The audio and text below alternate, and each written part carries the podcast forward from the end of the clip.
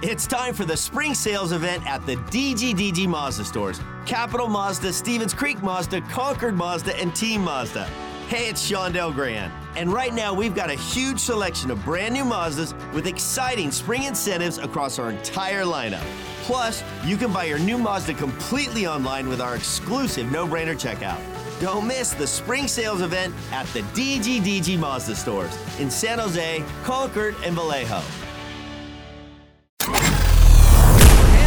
Shoots and scores! Tomas Hertl hits the jackpot! You're listening to the San Jose Sharks Morning Tide, brought to you by Coors Light. Scores! Logan Couture wins it in overtime! Now, here's your host, Ted Ramey. Backhand to the head with a good first pass out. Now, here they are moving in. Meier takes a rebound and he scores. A dump in from center ice gets to the goal, but it all goes back to that Logan Couture play in the corner to start this. And the Sharks, Timo Meier, makes it a 2 0 lead. You know what? We, we we had a you know I would say a challenging or a tough face to face at the end of the year last year in an exit meeting. Um, you know, and and we've sat with Timo a lot last year, and uh, um, you know trying to talk about his details of his game, and um, you got to give him full credit. He came back in amazing shape. He's playing on Couture's line. Uh, they've been great since day one. Um, he's playing against the other team's top lines, and Timo's detail and structure to his game are just uh, um, you know I think he's finally bought in. The better he plays defensively, the less he's going to be in his own end, and uh, um, you know, and he's he's even doing some great things in the offensive zone that he wasn't doing last year. Instead of slinging pucks away, I think he's holding on to pucks and he's playing heavy and he's uh, using his body and being physical. And uh, um, you know, those are all things that are going to make him successful. And uh, you know, he's getting to his point of his career, I think, where he just uh, um, he understands the way he has to play to have success. And um, that, this is the best hockey I've seen him play. I think that my favorite thing about the Sharks this year is that we often see in sports where everyone can identify the problem. Everyone looks out there and says, We see that is wrong. We see this is wrong. We see there is this existing deficiency. We see there is this gap. We see there is this problem.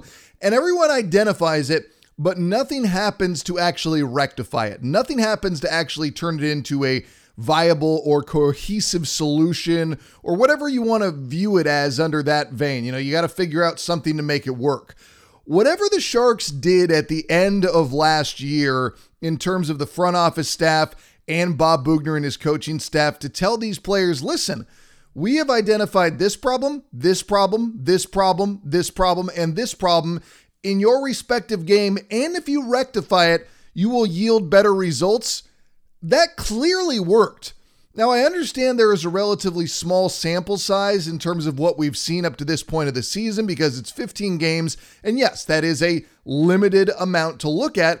But considering how slow out the gates the Sharks looked in the 2019 2020 pandemic shortened season and then the condensed 56 game season of 2021, this is a world of difference. This is vastly different than what we were seeing before with the San Jose Sharks. And Timo Meier in particular is the guy that got the message because we all know that when Timo Meier is on his game, he changes the game with his power, with his speed, with his size, with his ability to score, with his ability to get positioning.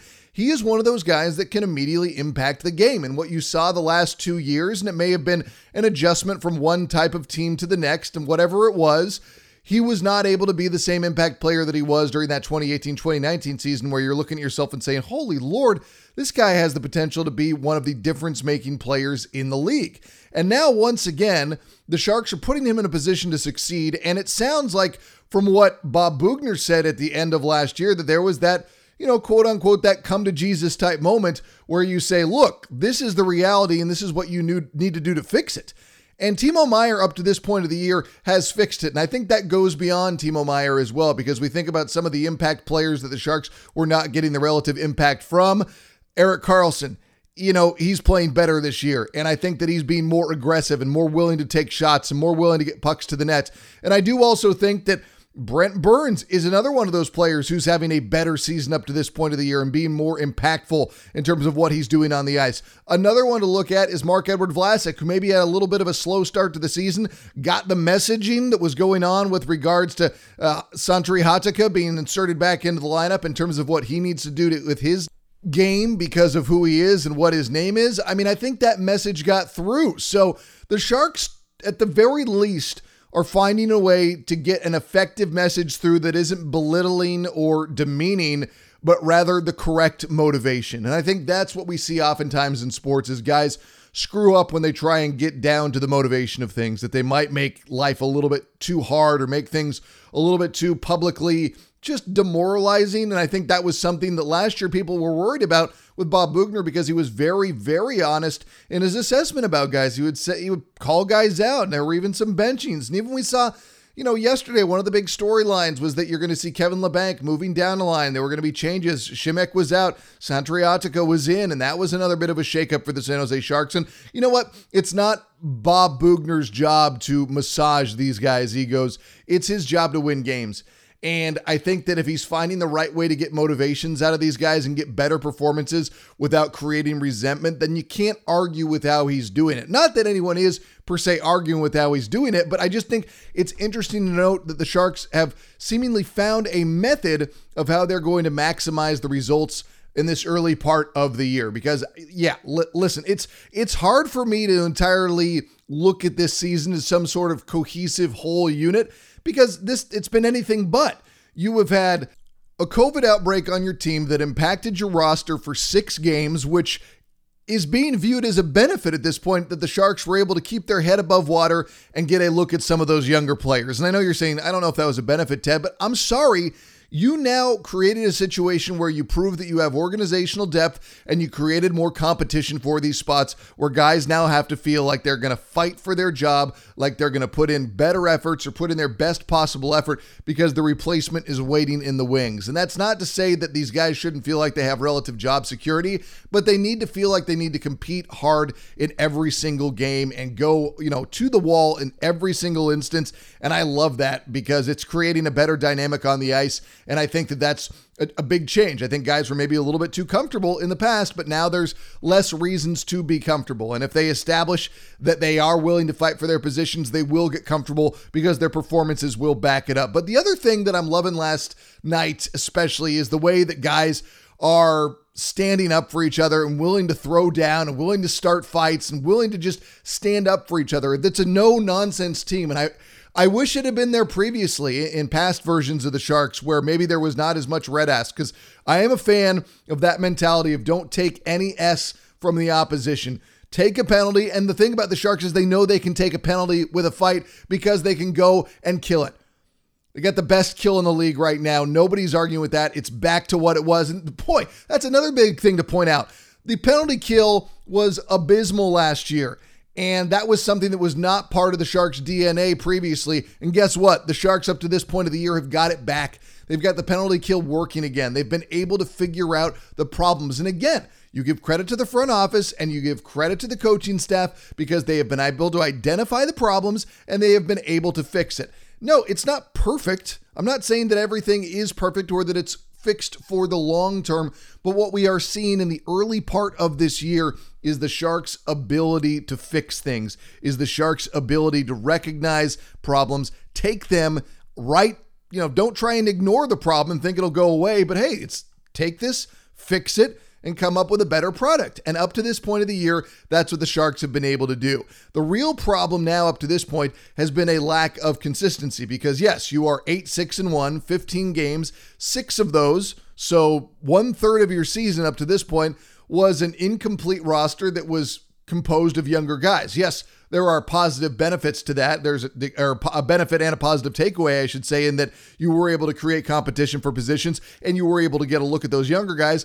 But it did interrupt the cohesiveness that you saw from some of those players that were having really good starts to their season, like Erik Karlsson and like Timo Meier. Well, Timo Meier has come back and is being an absolute stud in his return, so I don't think there's any problem there. And then Erik Karlsson, who said he got pretty sick, by the way, looked like Erik Karlsson last night, was being aggressive, was making good passes, was setting up guys and you can't help but walk away feeling positive about the San Jose Sharks with where they are right now. Even listen, the, the record doesn't blow you away by any way, shape, or form. But you still look at this team and you think to yourself, it's a better version of what they were over the last two years. It's more in line with expectations. And I know I've used this line before, but the you know distance between expectation and reality is where you often find disappointment. And right now, the Sharks are no longer leaving you disappointed. But at the end of the day last night, the Sharks went in to face the Wild, one of the best teams on this young NHL season, and bossed them around and pushed them around. And they had other guys fighting their other guys' fights on the Wild. I was not impressed with Dumba last night in particular, but I was impressed with the Sharks' response all throughout the game. Whenever there was a, a hard check, whenever there was, you know, what I perceived as what should have been contact to the head and uh, not a penalty for the Sharks when Dumba went after Barabanov, who's right there? Tomas Hertl throwing down immediately. And you know, you just you give a lot of credit to the Sharks. And especially you take a 2 nothing lead early, especially that late first period goal. That is such a momentum swing and such a gut punch for the opposition. And the Sharks were having more of a response and bringing too much for what the Wild could handle. So that 2 nothing at that point is just a huge huge turn in the game. But then the Wild come back and make it a 2 1 game. The fact that you get that bomb from Erik Karlsson at that point to make it a 3 1 game and reestablish that two goal lead and show the response. The response was lacking so many times the last two years. Last night, Erik Karlsson comes through, and the response is right there when and where you needed it to happen. Still a minute 15 left now on the Hertl penalty. Is now it's taken by Erik Karlsson. Blast one, and he scores! Erik Karlsson winding up and unleashing a classic patented bomb that gets by goaltender Talbot. And the Sharks, with a four-on-four goal, take the three to one lead.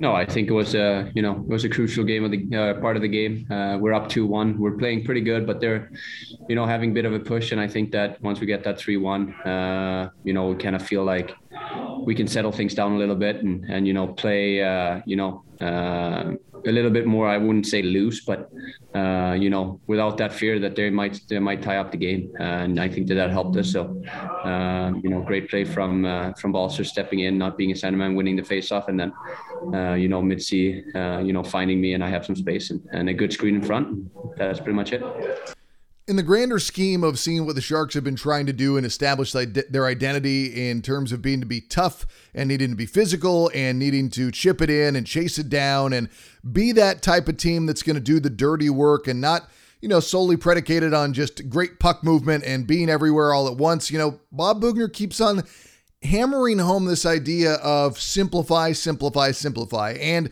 I think that that it's pretty evident to me that when they do those things, it is yielding high quality results for the Sharks. Now, there is always the wonder of whether or not some teams they just match up better than than others, but again, they did not match up like this against Minnesota last year. They didn't match up well against anybody last year for that matter. And I think that for them to go on the road to play to the identity that the Bob Boughner inspired Sharks are supposed to be playing, not only does it give you the immediate evidence that it works, but it also shows that these guys are listening because I know there were claims in the past that people thought that Bob Boughner was not going to be able to get through to Erik Karlsson or Brent Burns or get them to have any sort of adaptation in their game, but we're seeing more and more of that. And I think that that's the important thing is that for this to work, it has to be able to show that it works. And right now, when you get that great goaltending like you get from James Reimer, who's been an absolute stud up to this point of the season and is one of the best goalies in the NHL right now, it's all working.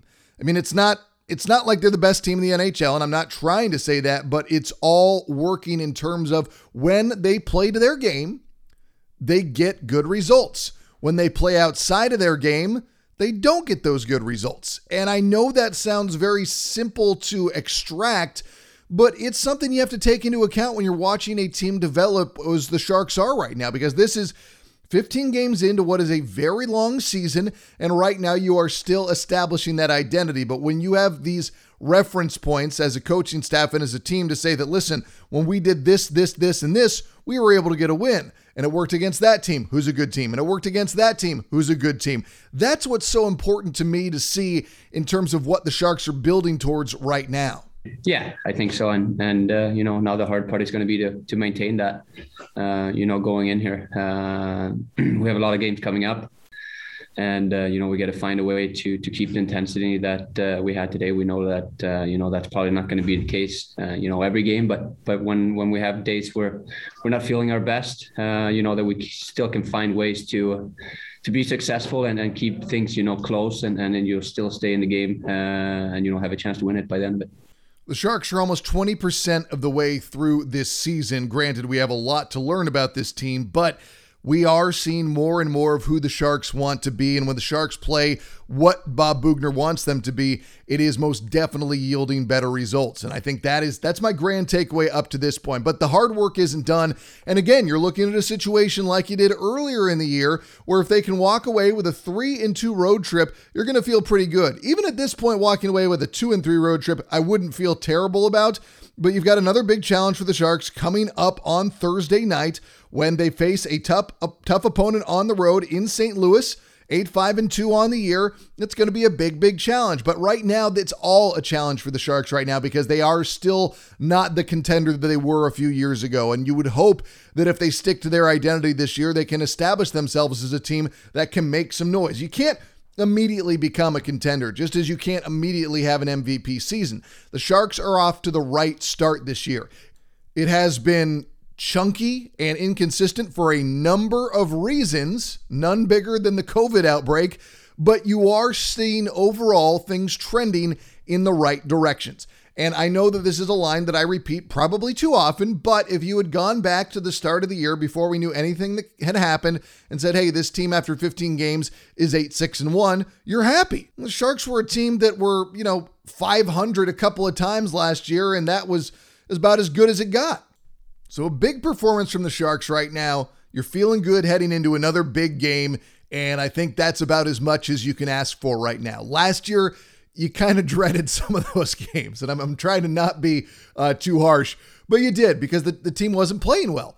Right now, you know, it's it's hard for me to say that the quote unquote the team is playing well because it's been so inconsistent, but you get the feeling like that when they have all their horses, when they do stick to their identity, they can beat good teams in this league.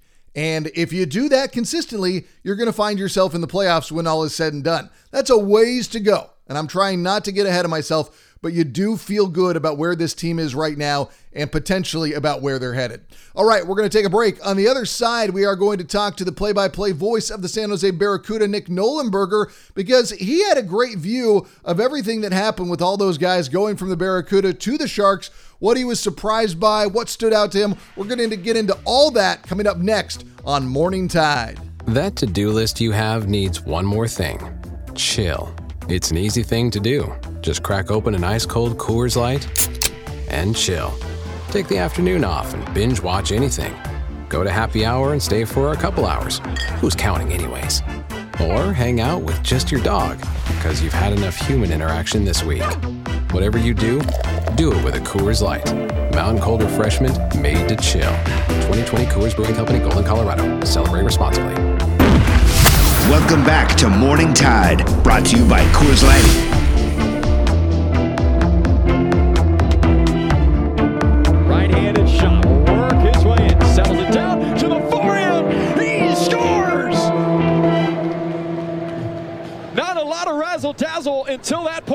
What a finish by Chmelevski. And the Barracuda are on the board in the fifth round of this shootout.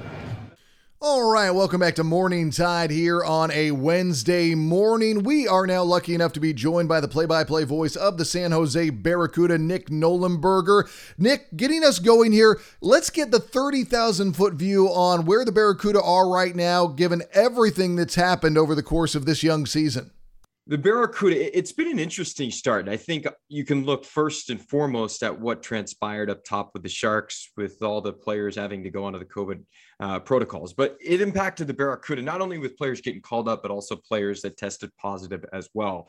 We had a week stretch where we recalled um, I believe it was six guys, and we ended up signing something like four guys to professional tryout mm-hmm. agreements. And for people who are unfamiliar with how that works in the AHL, basically you need to find players in the ECHL that are not under NHL or AHL contracts. So basically, they're on an ECHL deal. So it really shrinks the pool of options.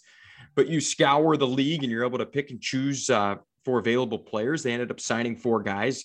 Uh, what happened though was one of them came into town, had been traveling cross country, and of course they wanted to test everybody before they joined the group, and one of them tested positive. Then we recalled a player, and one of him, one of those players tested positive. So it was a it was a whirlwind of a week. We had a game postponed, and and then we played a game with a, a shell of the team that we had opening night. Um, like the Sharks, the club was able to somewhat tread water. They're sitting at 500, and that's basically what they what they're able to accomplish over a four game span. They went mm-hmm. two and two when they were dealing with all the COVID protocols. So it's been a mixed bag. I mean, you looked at the roster at the start of the year and you thought, man, this is one of the most talented and deep four groups I personally have seen in my time. This is year number six. The team has been in San Jose now for seven years. And it could be argued it was one of the best four groups, if not the best. And that even goes back to the group they had back in the 16 17 season when they made the cup final or mm-hmm. the conference finals and had double digit NHL players on the team. But it's been somewhat of a slow start. And I think in part because of what has transpired with COVID and with so many players getting called up and and guys in and out of the lineup and you know injuries have obviously impacted the team a little bit too. So if you ask the coaching staff, if you ask the players, if you you know you ask the fans and the media who have watched the team, I think you would say there's still a lot more this team can do, and, and there's a lot more it can accomplish. That being said, you're looking at individual performers and, and guys that are exciting and intriguing, and and the players that you'd expect to to be some of the best have been. Mm-hmm. Um, Sasha Chmelevski has begun to find his game a little bit. Um, Joachim Blichfeld has begun to find his game a little bit. Still sluggish start for Joachim, who at the AHL level is a dynamic player, but he's still learning how to how to be a complete hockey player. Because just because you can fill the back of the net and provide a lot of offense, if you're a liability in other areas of your game, you're not going to get an opportunity, at least a consistent opportunity at the NHL level. So you look at all these guys who have NHL experience: Joel Shelman, John Leonard, mm-hmm. Noah Gregor. It's been up and down, maybe not as consistent as you hope for, but probably the best player up front so far has been Noah Gregor. Missed a little bit of time on COVID protocols.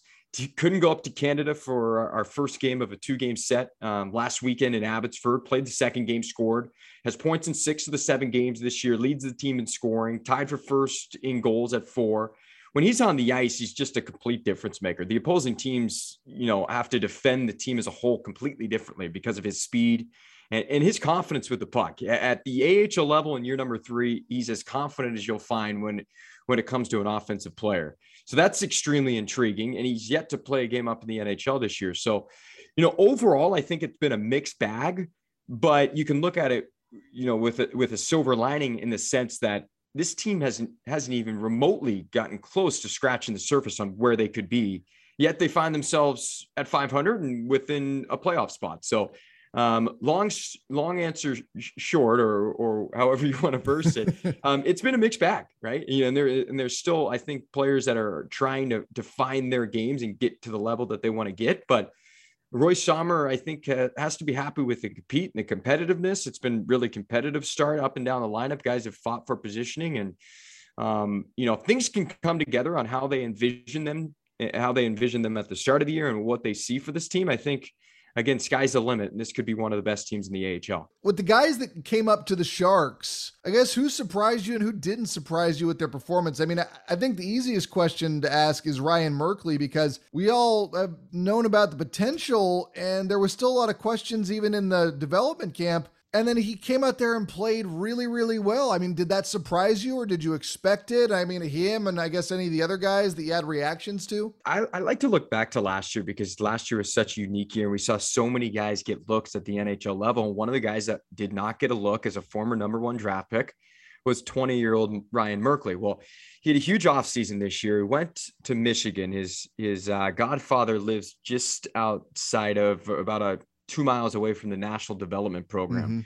Mm-hmm. Um, and he trained there and he trained with the, uh, his godfather's son, who's going to be a number one draft pick in a couple years. And he trained with the likes of Connor Hellebuyck and, and even Sasha Chmelevski was there, the Hughes brothers. So he was training with elite players, NHL players and he was able to really hone his game, focus on his game. We saw him at development camp, and I know Bret Hedican was, um, I, I, would say, wasn't overly impressed with the way that he played. Didn't love his game during development camp, but there were signs from the previous year, and what we saw in development camp, that kind of gave you some encouraging feelings, right, about where he could go and.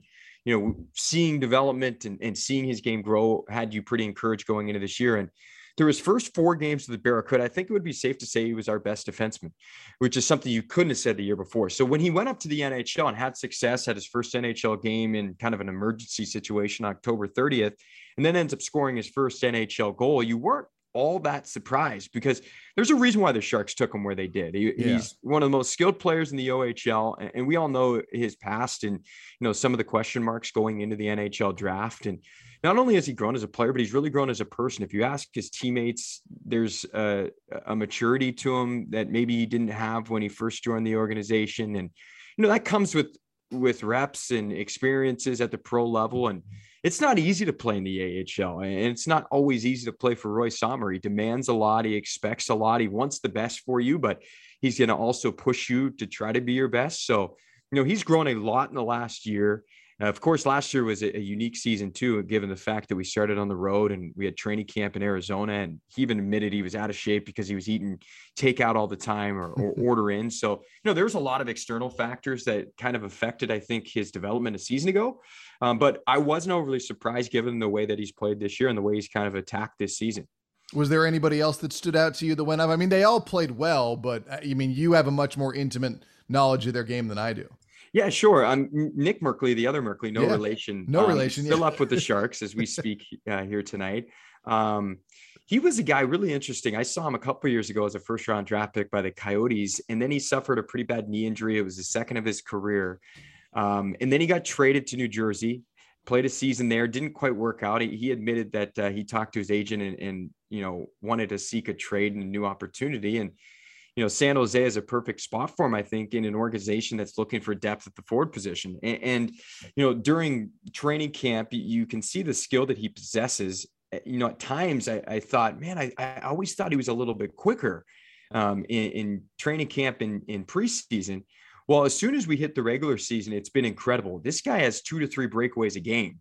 And as soon as he turns on the Jets, he's separating from people. So he's been a really pleasant surprise during his time with the Barracuda and not overly surprised with the opportunity up top of the Sharks that he's been able to kind of grab the bull by the horns and excel because he's filled with skill. You almost forget it. He gets lost in the shuffle a little bit because it was a subtle acquisition by the Sharks and it in a day in which they also acquired his former teammate Lane Pederson. They mm-hmm. made a mm-hmm. couple trades for forwards in the same day, and you know it's easy to get lost in the shuffle. But he's been pleasant, uh, pleasant surprise. Uh, you know, Jacob Magna just steady Eddie back there, and it was a yeah. perfect situation for him to play with Ryan Merkley, given the fact that they have been deep partners for the last two years in the AHL.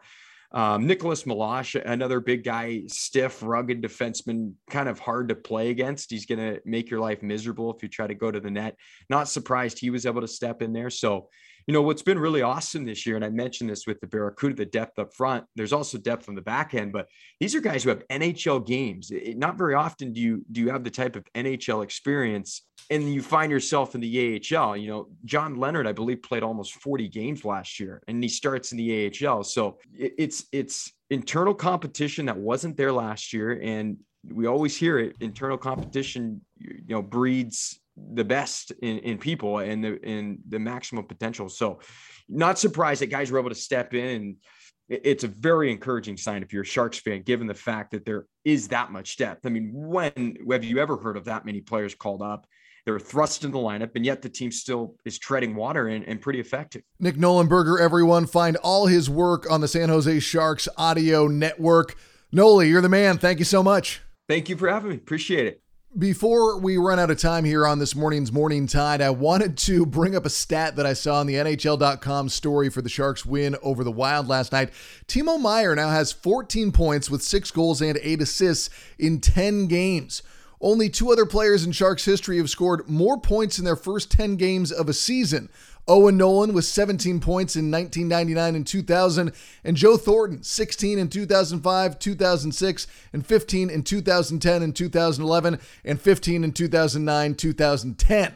That is some pretty elite company for Timo Meier. No, I think uh, for me, I'm probably the toughest guy myself, and I have high expectations to myself. So uh, I knew going into the summer what I, you know, where, where I want to improve, what I need to do, how to have success for my personal game, and, and obviously how to make the be a better player for the team. So, uh, you know, I think as a team we showed we uh, can play some good hockey. Uh, tonight was an example. So I'm trying to come in every day and, and, and keep getting better and especially work hard. And yeah, that's it.